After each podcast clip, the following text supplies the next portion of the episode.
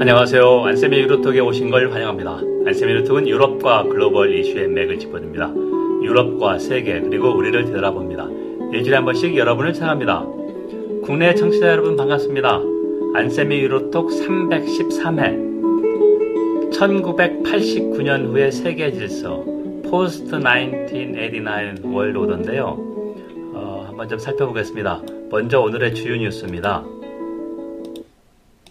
나토 정상회담이 7월 11일부터 12일 발트 상국의 하나인 리투아니아 빌루스에서 열렸는데요. 어, 몇 가지 좀 검토할 게 있습니다. 첫 번째, 우크라이나가 강력하게 희망했던 나토 가입 로드맵이나 시간표는 나오지 않았습니다. 그 대신에 우크라이나가 얻은 것은 어, 멤버십 액션 플랜이라고 회원국 가입에 필요한 이 절차를 생략하기로 했다. 그리고 나토와 우크라이나 협의해. 그러니까 어, 우크라이나가 어쩌면 특별 관계를 맺은 거죠. 회원국이 아닌데 어, 그런 어, 지위를 줬고요. 어, 미국 바이든 대통령이 표면적으로 내세운 것은 뭐 무기 상호 운영성 아니면 가입 여건이 충족되지 않았다. 민주주의, 어, 민주주의 정체 여러 가지가 있는데 부정부패 단속, 어, 그건 어떻게 보면은 어, 합당한 이유지만 가장 중요한 거는 이 우크라이나의 나토 가입이 어, 지금 우크라이나 전쟁에 플러스가 될까 마이너스가 될까인데요. 어, 미국이나 독일이 우크라이나 나토 가입은 지금 안 된다는 가장 대표적인 입장이었었고요. 발트 3국하고 폴란드 같은 옛날 소련 압제하였던 나라들은 빨리 어, 우크라이나가 한 아, 우크라이나가 완전한 안전 보장 나토 가입을 해줘야 아, 러시아가 함부로 어, 유럽을 건드리지 못한다 이런 생각을 했었는데요. 미국하고 독일에 기재해 있는 것은 무엇이냐 하면 일단 어, 전쟁이 언제 끝날지 모르지만 전쟁을 종결하기 위한 휴전력 제한 이럴 때 나토 가입에 시간표가 있다고 생각해 보세요. 그러면 부정적인 영향 그런 게 꽤 많을 겁니다. 자, 그렇게 생각할 수 있기 때문에 이거는 함부로 쓸 수 없는 카드였다. 그리고 당연히 지금 분쟁국에 나토 가입한다는 것은 미국하고 소련, 러시아가 3차 대전 한다는 얘기니까 전혀 안 되는 얘기고요. 근데 워낙 제렌스키 대통령이 강경하게 요구를 해서 영국의 벤 월러스 국방장, 국방장관, 미국 다음에 군사 원조가 많은 나라가 영국입니다. 어떻게 하면 배은망덕하다 우크라이나가 이런 얘기까지 나왔습니다. 원조를 당연시 한다. 우리도 지금 어, 경제가 힘든데 이렇게 지원해 주는데 그런 얘기까지 나올 정도고 음, 분위기가 조금 안 좋았다. 뭐 나토가 미국이 예산의 3분의 2, 그 다음에 전략 수송기나 정찰기, 첨단 정찰기 그런 거 다 미국이 운영하고 있으니까 미국 없이는 나토는 아무 의미가 없는 건데 자 그런 상황이었었고요. 또 하나 터키가 경제가 워낙 안 좋기 때문에 스웨덴 나토 가입 승인했습니다. 표면적으로는 스웨덴이 어, 터키 요구대로 테러리스트 테러리스트 법을 만들었다. 터키는 이제 스웨덴이 어, 테러리스트인 쿠르드 쿠르드족 지도자들, 쿠르드 민족주의 그 지도자들을 난민을 받아들이고 있다 이런 얘기를 했는데 일단 스웨덴의 터키 터키가 스웨덴 나토 가입 승인했고요. 핀란드는 어, 스웨덴과 같이 신청했는데 패스트 트랙으로 됐죠. 올해 4월에 나토 회원국이 됐고 스웨덴도 올해 안에 된다. 그 대신에 어, 터키는 스웨덴에게 어, 터키 EU 가입 적극 지원해달라 했는데 스웨덴이 어, 지원한다고 되는 게 아니고 자 터키가 유럽연합 EU 가입 실제, 어, 협상을 시작한 게 2005년 11월입니다. 지금 거의 13, 18년이 지났죠. 그런데 유럽연합 이후 회원국이 되기 위해서는 35개 정책, 공동농업정책, 통상정책, 관세 이런 걸 다 협상해서 맞춰야 되는데 지금까지 터키가 35개 챕터라고 하는데 정책 중에서 협상을 마무리한 건 5개도 안 됩니다. 자, 그래서 에르도안이 지금 21년째 집권 중인데요. 어, 지난 5월 말에 재선에서 힘겹게 당선이 됐죠.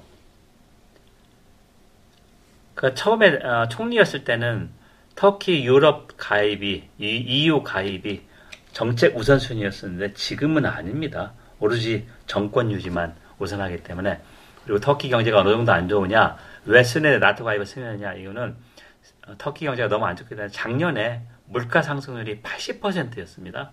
그리고 어, 터키에 대한 외국인 직접 투자 지금은 이제 중동, 걸프 쪽하고 러시아 쪽에서 들어오는데 외국인 직접 투자 중국하고 이게 어, 최고 많았을 때가 GDP 한 3.5%였는데요.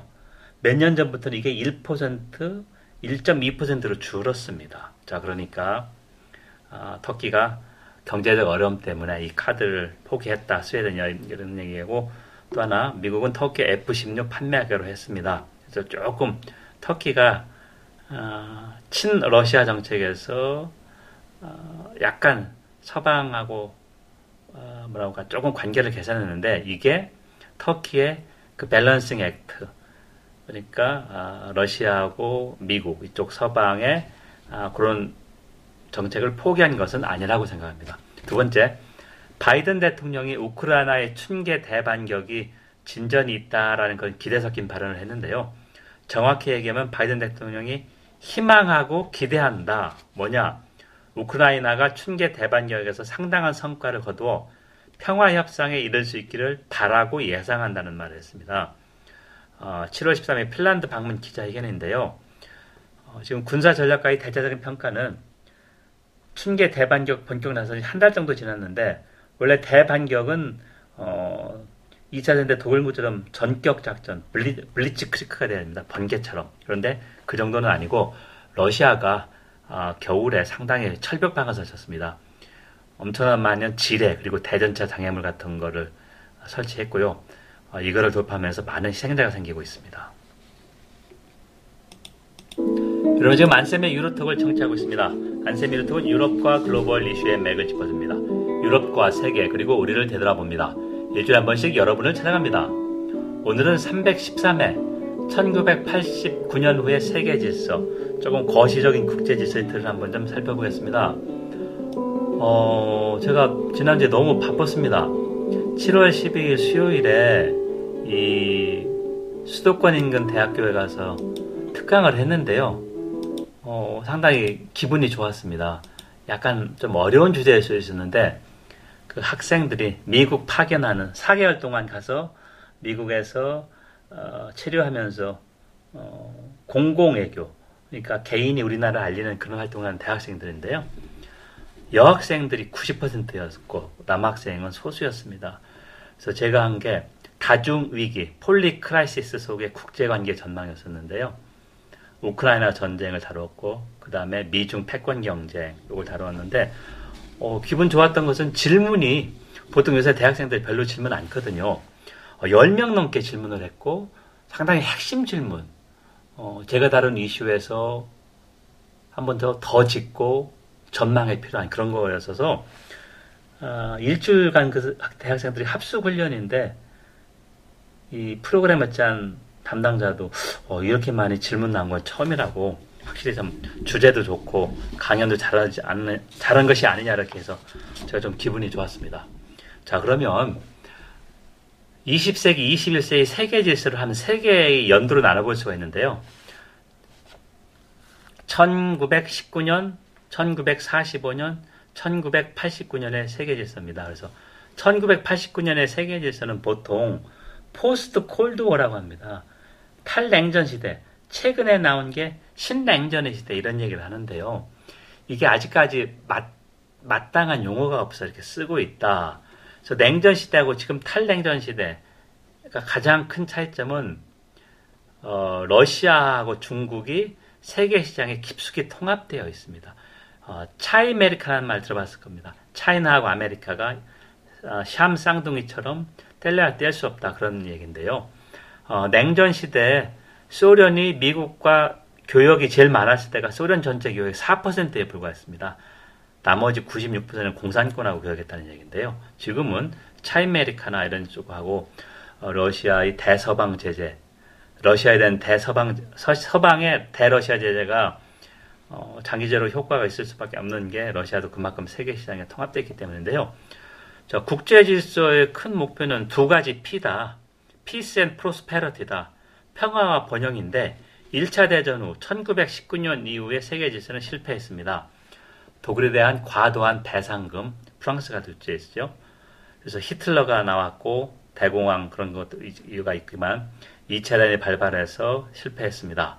자, 두 번째 1945년 세계 질서는 어느 정도 성공했습니다. 자, 자유무역 했고 달러 보내제 있고 어, 이거를 이제 미국의 어, 리더십을 행사했기 때문이죠. 그래서 원래 국제무역기구를 하는데 ITO라고 하는 미국 의회가 반대해서 어, 관세 및 무역에 관한 일반 협정 가트가 들어섰고 이게 어, 1989년 탈냉전 이후에 어, 세계 무역으로 바뀌었죠. 월드뱅크였고 달러 보내제가 성공 2차 때는 어느 정도 성공했는데 1989년은 1945년 체제에서 이제 어, 공산권이 붕괴되면서 이게 이제 자유민주주의 체제로 들어왔는데 어, 제대로 좀 안 돼서 그러니까 세계화가 지난 30년 동안 1989년부터 한 어, 코로나 이전까지는 아주 어, 엄청나게 뭐라 그럴까요? 빠른 속도로 세계화가 됐습니다.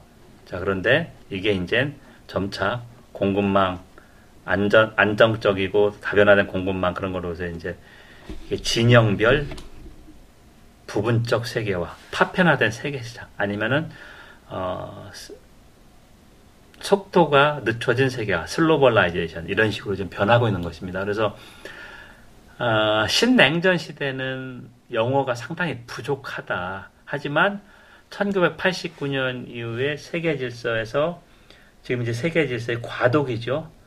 이렇게 딱 규정할 만한 그런 세계 질서 한마디로 그건 좀 아직까지 없다. 뭐 G2의 패권 경쟁, 그건 큰 세계 질서 일부지요. 자 그런 얘기입니다. 여러분 지금까지 안쌤의 유로톡을 청취했습니다. 안쌤의 유로톡은 유럽과 글로벌 이슈의 맥을 짚어줍니다. 유럽과 세계 그리고 우리를 되돌아봅니다.